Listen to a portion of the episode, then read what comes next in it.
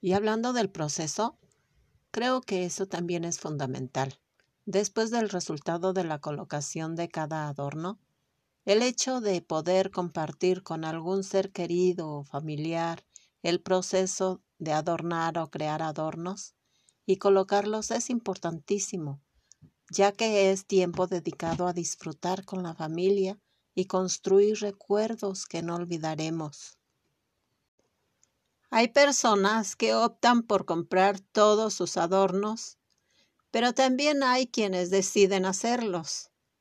Una alternativa para ello la tiene la tallerista Patty, quien nos invita a realizar adornos en casa.